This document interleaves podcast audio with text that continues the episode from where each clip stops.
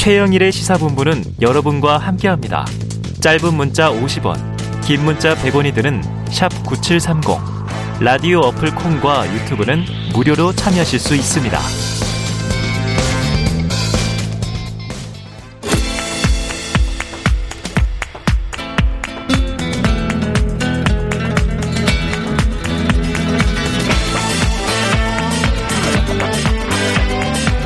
네, 정치권의 허심탄회한 속내를 들여다보는 시간이죠. 각설하고 시즌 2.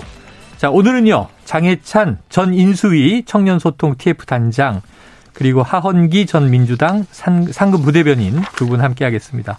그런데 지금 하헌기 그 전 부대변인은 강변북로에서 지금 폭우 때문에 차들이 엄청나게 밀리는 것 같습니다. 그래서 일단 어, 지금 출연 시간이 어떻게 될지 모르겠는데 전화로 연결을 해서 시작하도록 할게요. 자, 하원기 부대변인 나와 계십니까? 예, 안녕하세요. 민주당의 하원기입니다. 네, 지금 어디 갇혀 계세요? 지금 도로인데. 네네.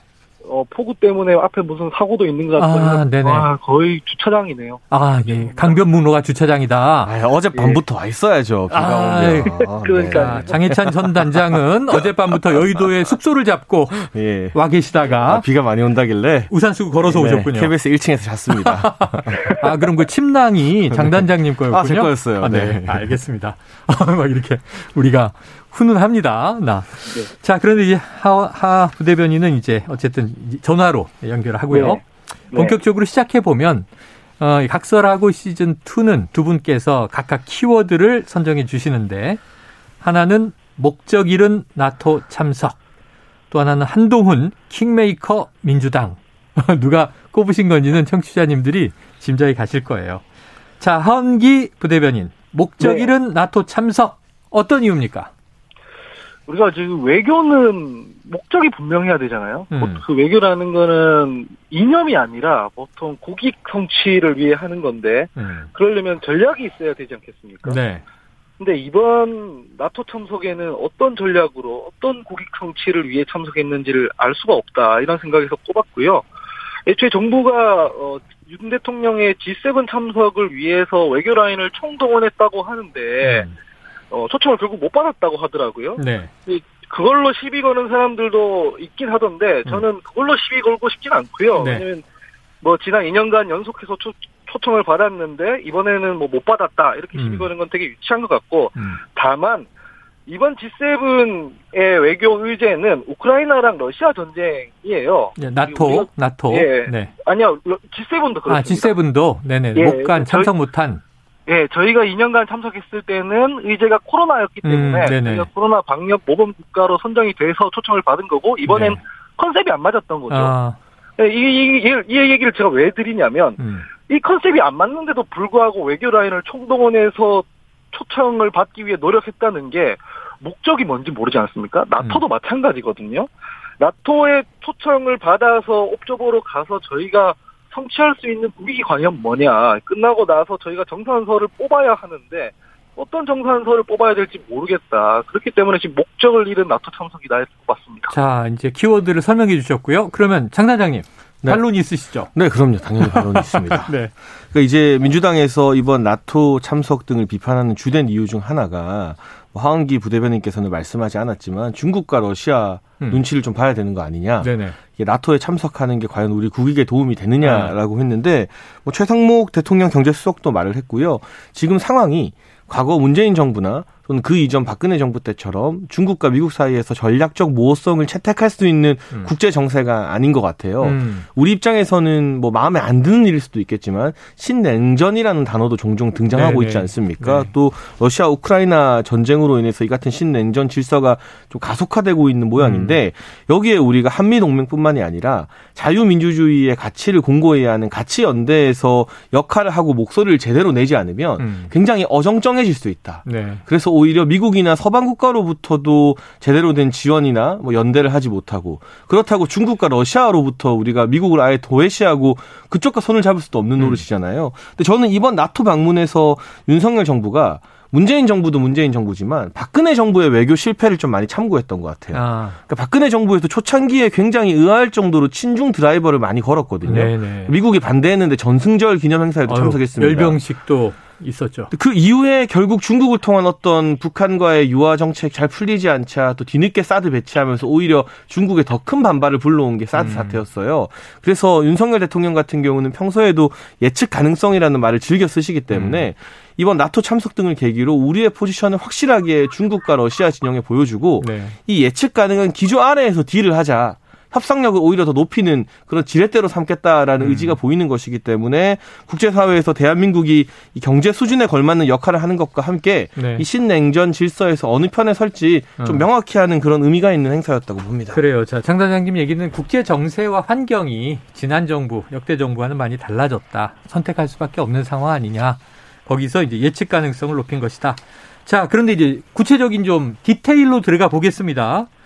어, 일정이죠. 윤석열 대통령의 이제 현지 일정이 핀란드 대통령과 만남이 처음에는 이게 좀 불발됐다. 네, 서로 복잡한 어, 일정이 꼬였다. 그런데 이제 총리를 대신 만났어요. 그리고 나토 사무총장과의 만남은 이제 무기한 연기가 됐고, 요거 이제 다시 추진된다고 하는데 지켜봐야 되고요. 좀 대통령 일정이 이렇게 삐걱거린 것은 이 의전과 행사 준비가 부족했던 것이냐, 아니면 어쩔 수 없는 상황이냐. 하부 대변인 어떻게 보십니까? 사실상 뭐 외교 결례를 좀 당하고 있죠. 바이든 대통령이 뭐 노르고 악수 같은 아. 것들 포함해서 원래 14개 일정을 잡혀 있다가 줄줄이 취소되는 것 이런 것들은 외교적 결례에 해당하는 걸 텐데 음. 아마 외교부 실무자들이 혹은 대통령실 외교 쪽 실무자들이 의전과 일정에 대한 거를 어떻게 챙겼는지를 한번 점검해 봐야 할 텐데 근데 사실상 저희 입장에서는 이런 일이 있을 수 있다고 저는 생각해요. 음. 왜냐면은 이게 냉대받을 수 없는 게 저희가 여기서 할 수 있는 말이 별로 없습니다. 아까도 음. 말씀드렸지만 장해찬 단장은 저희가 이제 전략적 모, 전략적 모호성을 챙기는 데는 한계가 있다 이렇게 말씀을 하시지만 음. 본질적인 질문을 그럼 제가 이렇게 드려볼 텐데 음. 지금 그러면 군사 동맹으로서 나토는 러시아와 중국에 대해 사실상 적 또는 위협 위협적 존재 이렇게 규정하고 있거든요. 음. 우리는 러시아와 중국의 관계에 대해서 적 또는 위협적 존재라고 규정할 수 있습니까? 아니거든요, 사실은 음. 지금. 반중이든 반러든 일반적인 하나의 전략 기조를 잡고 제대로 설명하고 진행한다면 뭐 이유와 이익을 한번 꼼꼼히 따져서 논의해 볼 만할 텐데 저희가 그럴 수가 없어요. 음. 이를테면은 미국 같은 초강대국들은 입장을 계속 바꿀 수가 있는 게 요 바로 직전의 정부였던 그 트럼프 대통령은 음. 나토를 무시하고 탈퇴하기 직전까지 갔거든요. 네네. 그러면 저희가 미국 입장에 맞춰서 그때 나토에 대해서 그렇게 대했으면은 지금은 어떤 처지에 놓였겠는가 음. 이런 문제도 생각해 봐야 되는 거고 미국과 러시아 뭐이 어, 열강 국가들의 이익에 저희가 지금 휩쓸려 다닐 게 아니라 이럴 때일수록 저희 균형 외교 균형 외교라는 걸 왜 하냐면은 저희 국익에 맞춰서 하는 거지 않습니까? 근본적인 전략이 지금 부재하고 있다라는 걸 알아야 해요. 옛날 같으면은 이제 뭐 어쨌든 신냉전 질서로 지금 들어가고 있더라도 저희가 중국 의존도를 점차 줄이려고 신남방 정책을 펼친다던가 음. 뭐 원자재 수급하려고 신북방 정책을 펼친다던가 그랬지 않습니까? 이게 음. 저희 고유의 외교 정책이고 전략인데 지금 이런 게 안 보인다. 그래서 지금 일정이나 의전 정도 지금 실수하는 것은 별 크게 문제가 되지 않고 국익을 뭘 성취할 수 있느냐가 문제다. 그래서 질문 드리고 싶은 거죠. 아 질문을 러시아... 드리고 답도 다 하셨어요, 장 단장님. 네. 자 러시아와 중국 중국이 과연 우리에게 적이나 위협적 존재로 규정해야 하는 것이냐 다른 제3의 길은 없는 것이냐. 예를 들면 러시아 관련해서는 네. 지금 유럽 국가들 같은 경우 다양한 형태의 지원을 하고 있고 네. 우리도 총 1억 달러의 지원을 우크라이나에 하기로 음, 했습니다. 음, 5천만 달러에서 이번 나토 참석을 계기로 네. 5천만 달러를 더 얹었어요. 예. 러시아 이미 우리 대한민국 상대로 여러 가지 제재를 하겠다고 공표한 바가 있기 때문에 음. 적어도 러시아 우크라이나 전쟁이 마무리되지 않은 지금 상태에서 우리가 러시아 눈치를 보면서 유화적으로 갈 수 없다. 네. 그나마 유럽에서 지금 독일이나 프랑스 같은 경우는 겨울이 되면 러시아 천연가스 문제가 굉장히 심각한 네. 이슈가 될 겁니다. 음. 그럼에도 불구하고 우리보다 어떻게 보면 이 난방이라는 게 생존과 직결된 문제잖아요. 음. 그런 문제를 안고 있는 유럽 국가들마저도 러시아에 대해서는 하나의 단결된 목소리를 아직까지는 내고 있기 음. 때문에 그 부분에 대해서 우리가 러시아와 각을 세우는 걸 지금 염려할 네. 단계는 아니다. 오히려 여기서 쭈뼛거리고 소위 말해서 뭐 중재자나 균형자 이런 환상에 빠져 있다가 음. 양쪽의 토끼를 다 놓치는 게 될 수도 있다라는 음. 생각이 들어서요. 중국을 대상으로도 나토 참석에 대해서 중국이 굉장히 불편한 기색을 비치고 있습니다만 음. 이번에 파트너국으로 일본도 초청이 되었고 네. 호주와 뉴질랜드도 초청이 네. 되었어요. 이제 인도 아시아 태평양 전략에 있어서 어느 정도 이 동맹국들을 규합해서 중국과는 반대 노선을 걷겠다는 게 미국의 분명한 생각이거든요. 음. 그럼 여기에 이탈하느냐? 아니면 여기에 동참해서 음. 그다, 그다 그러나 우리가 가지고 있는 다른 네트워크를 통해서 중국과의 교역 문을 조금 여느냐의 음. 차이가 있는데 네. 전자보다는 저는 후자일 수밖에 없다는 생각이 들고요. 네. 다만 윤석열 정부도 이 같은 것이 완전한 반중으로 비치지 않기 위해 예. 이번에 안보실에 새로 경제안보 비서관이라는 중책을 좀 새로 만들었습니다. 네네. 근데 이 자리에 선임된 왕윤종 비서관 같은 경우는 음. 기업에서 평생 동안 대중 외교, 대중 교역만 하셨던 음. 중국 통이에요. 그러니까 가치 동맹의 차원에서 한미 동맹이나 나토와 함께 이 글로벌 연대를 강화하는 건 맞지만 경제적인 측면에서도 중국과 얻을 건 얻기 위해서 음. 중국 통을 경제안보 비서관에 임명한 걸 보면 나름의 고려와 노력을 하고 있다고 생각을 하고 음. 어, 제가 참 감사하게 생각하는 건 의전이나 일정 문제 별로 중요하지 않다. 아. 그냥 뭐 사소한 에피소드라고 말씀해 주셨는데 그게 맞지만 저도 또 좀 아쉬운 게 사실 있긴 있어요. 보도가 많이 되고 있죠. 네, 하지만 설명을 좀 드리자면 네네네네. 이번에 이제 핀란드나 스웨덴의 나토 가입에 대해서 그동안 음. 튀르키예죠. 이제 터키에서 네네네. 튀르키예가 반대하다가 맞아요. 이번 나토 회의를 계기로 갑자기 찬성 쪽으로 선회하면서 네. 지금 나토 내에서는 핀란드, 스웨덴의 나토 가입 문제가 main issue로? 급부상하면서 음. 좀 여러 가지 정신 없어진 측면이 있습니다. 음. 우리가 나토 이 회원국이 아니라 파트너국으로 참석한 상황에서 음. 그 부분에 대한 일정 지연이나 순연은 좀 고려할 필요가 있다. 음. 대신 그 외에 파트너국으로 참석한 일본, 호주, 뉴질랜드와의 또 사자 회담이나 음. 여러 가지 또 중요한 양자 회담 등을 통해 최근 폴란드와의 정상회담 통해서는 약 10조 원대의 방위 산업 네. 이제 무기 수출 계약 등이 가시화되었다는 보도가 나오고 있거든요. 음. 그런 부분의 성과도 또 적지 않다는 말씀을 덧붙이고 싶습니다. 알겠습니다. 자, 어제가 좀 중요한 날이었습니다. 한미일 정상회담이 나토에서 열렸고요. 이게 이제 또 한 자리에 모인 것 자체가 4년 만이어서 또 크게 주목을 받았죠. 자, 윤 대통령의 발언을 듣고 이야기를 이어가겠습니다.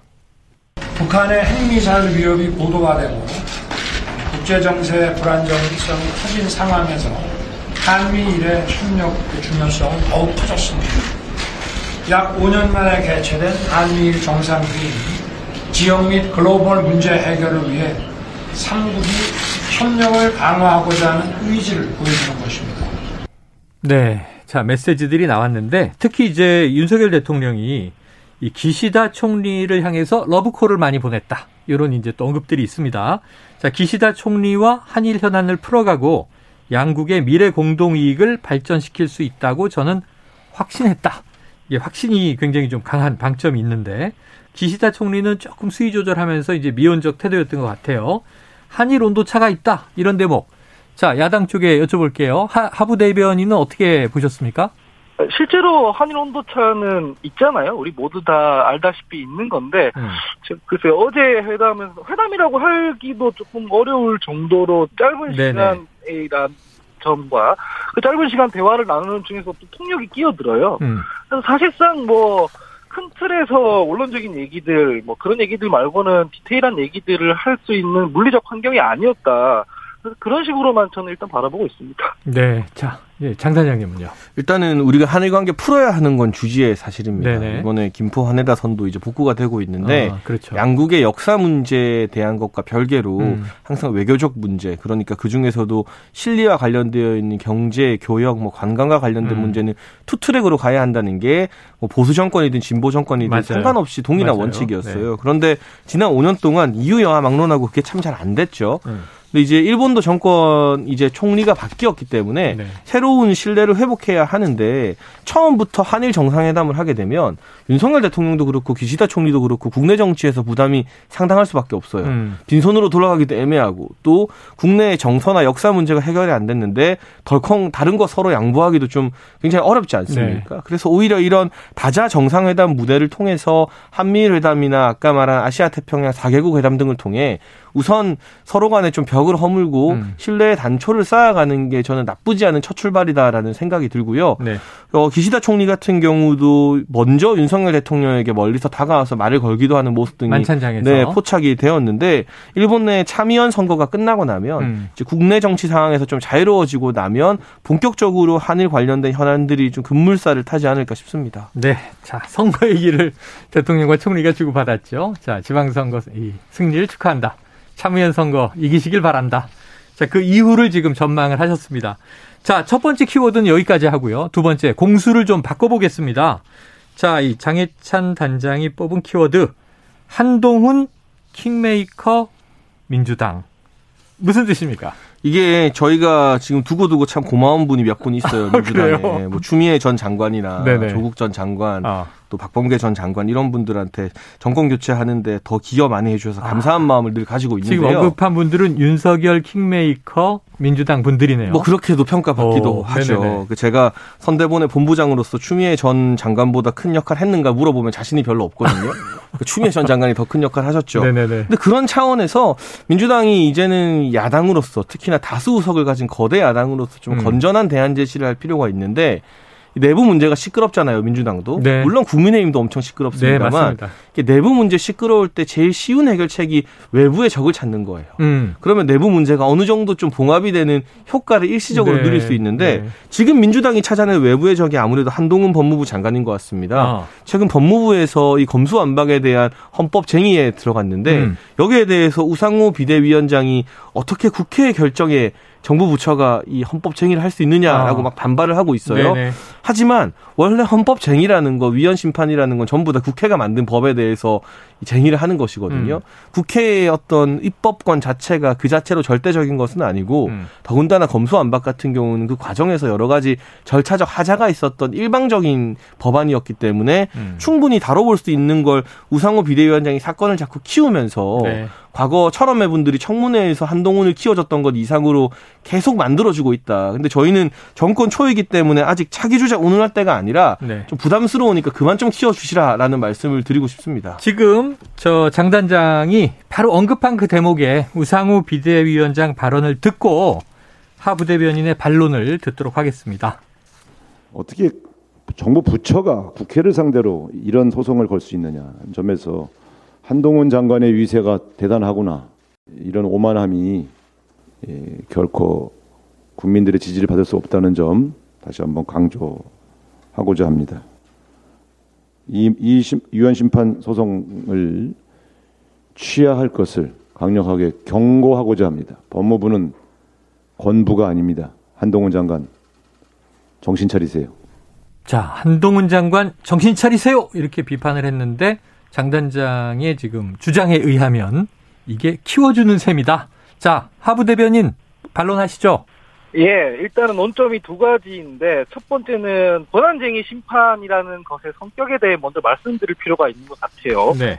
권한쟁의 심판이라고 하는 것은 보통 같은 종류의 업무를 수행하거나 비슷한 권한을 가진 관청 사이에서 이 업무나 이 권한이 누구 거냐 음. 이거를 다툴 때 이제 하는 거거든요. 네네. 가령 왜 몇 달 전에 인수위 시절에 산자부랑 외교부랑 통상 업무를 놓고 네. 서로 막 자기들 거라고 한창 싸웠습니다. 네네. 그럴 때 이제 헌법재판소에 이제 심판 한번 받아보는 거죠. 이를테면 음. 예를 들어서 그런데 국회와 법무부가 같은 종류의 업무를 수행하는 곳입니까? 음. 아니거든요.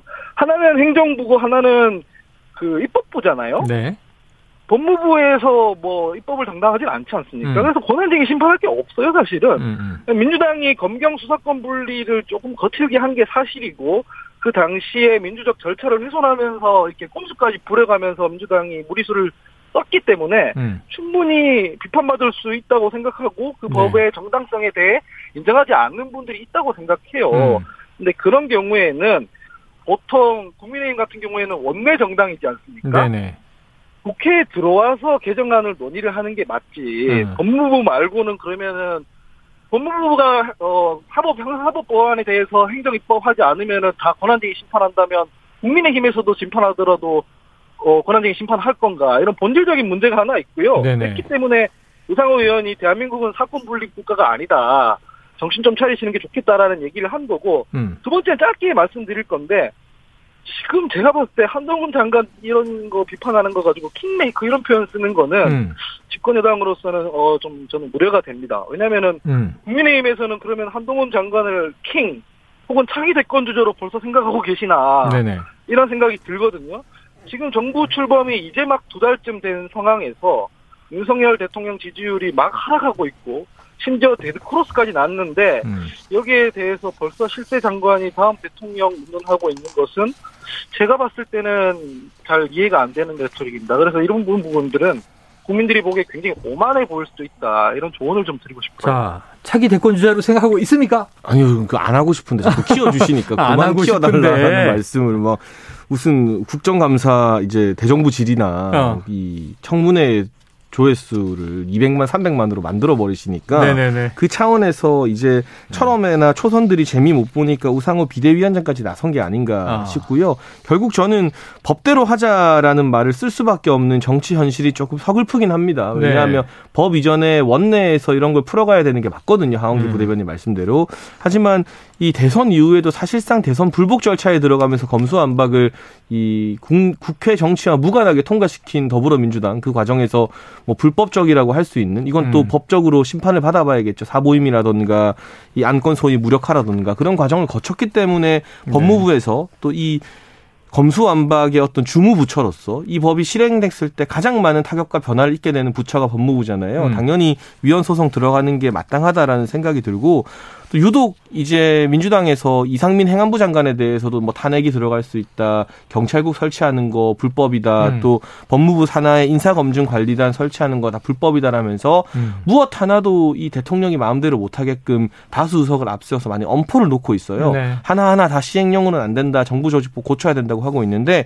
그 역시나 자신이 있으면 제일 좋은 건 사실은 국회에서 대화를 통해 푸는 건데 그게 잘 안 되잖아요, 아쉽게. 음. 그럴 때는 우리가 또 법에게 한번 물어보는 수밖에 없어요, 법대로 하자고. 네네. 그래서 그런 부분들까지도 민주당에서 자신이 있으면 법제처 유권 해석을 통해서 네. 여러 가지 이제 법적인 절차에 들어가야 되는데 말은 하고 있는데 아직까지 경찰국이나 어. 법무부 인사검증관리단 이제 떴습니다만 법적인 절차는 안 들어가고 있어요. 행동은 없다. 이게 엄포는 놓지만 네. 실제로는 실정법 위반이 아니라는 걸 민주당의 법률 지원단 수많은 변호사님도 알기 때문이 아닐까 싶어서 양치기 소년 일화가 있잖아요. 네. 안 되는 거 가지고 계속 엄포만 놓으면 음. 상대방 몸값만 더 커지는 네. 커지기 마련입니다. 자, 일관적인 주장이세요. 그래서 지금 여야가 최근에 워낙 내홍이 많아서 한동훈 법무부 장관 행적을 잘 못 보다가 지금 이제 이렇게 키워드가 떴으니까 보니까 말이죠.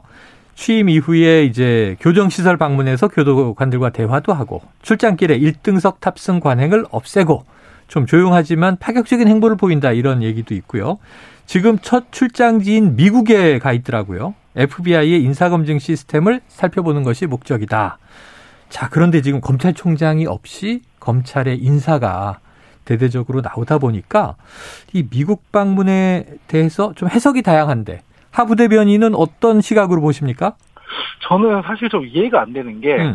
그 처음에 인사 문제에 대해서도 뭐 FBI 얘기를 많이 하지만, FBI 국장은 임기가 보장이 돼요. 음. 임기가 보장이 돼서 지금 FBI 국장이 트럼프 때 임명된 사람이에요. 네 그래서 지, 지금 윤석열 정부에서 하고 있는 인사랑 아무 상관이 없는 제도입니다. 음. 그래서 이거는 좋은 얘기만 갖다 붙이는 거고요. 그리고 검찰 인사를 지금 진행하고 있는 와중에 검찰총장 인사는 아예 시작도 안 했습니다. 음. 추천위원회 구성도 잘 안 했거든요.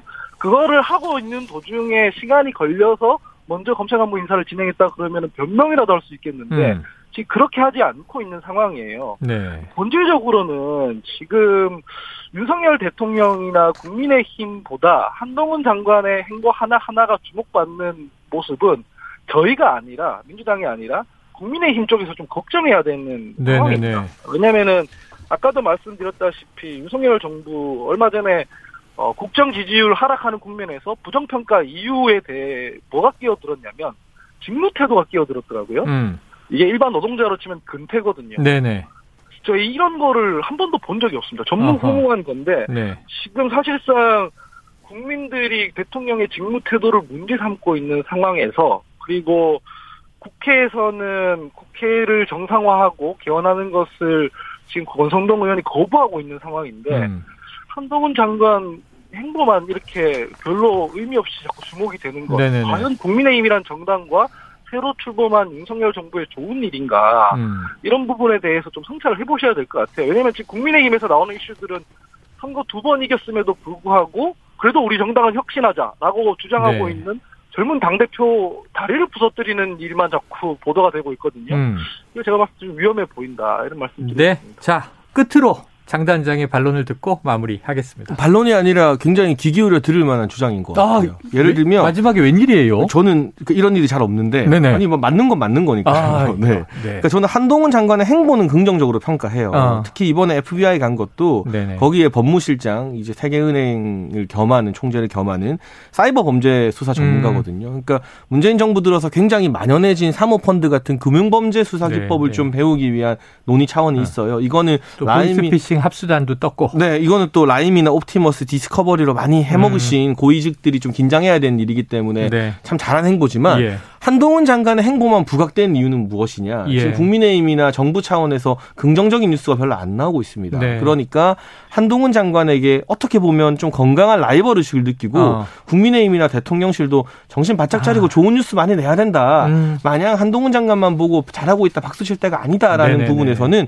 당정이 좀 긴장감을 가져야 될 필요는 분명히 있습니다. 야, 두 분 여야 88년생 꿈나무 동갑내기 정치인들이신데 마지막에 좀 훈훈하게 마무리가 되는군요. 자, 장해찬 전 인수위 청년소통 TF단장, 그리고 하헌기 전 민주당 상급부대변인, 변인, 오늘 두 분 수고하셨습니다. 고맙습니다. 감사합니다. 네, 감사합니다. 예.